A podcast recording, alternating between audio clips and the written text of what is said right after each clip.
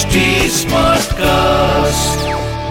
आप सुन रहे हैं एच डी स्मार्ट कास्ट और ये है फीवर एफ़ प्रोडक्शन मैं हूँ आपके साथ अनुराग पांडे चल रहा है पिक्चर पांडे। आपको पता है देवदास फ़िल्म की शूटिंग की वजह से मुंबई की शादियों में बहुत प्रॉब्लम हो गई।